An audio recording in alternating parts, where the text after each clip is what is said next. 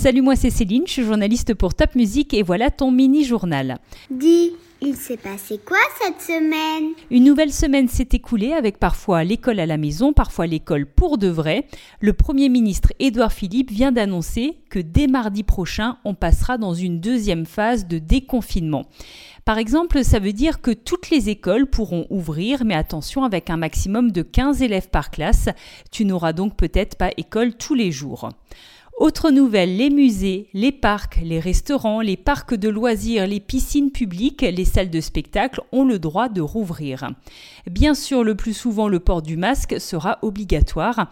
Et comme d'habitude, il faut toujours bien penser à se laver les mains parce que ça n'est pas encore la fin du virus. L'épidémie est toujours là.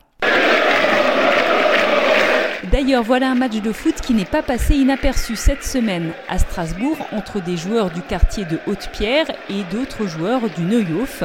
Un match de foot illégal. 300 personnes étaient réunies sans respecter les gestes barrières. Cela n'a pas du tout plu à la police qui est en train d'enquêter.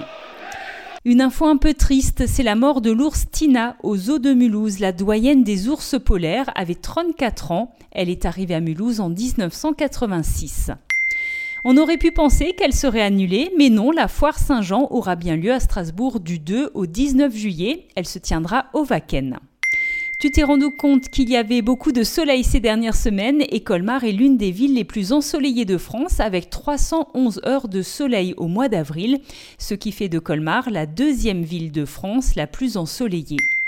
Et puis Europa Park ouvre ses portes aujourd'hui pour sa saison estivale.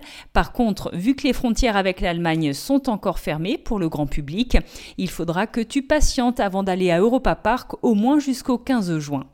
À la semaine prochaine pour un nouveau mini-journal de Top Music.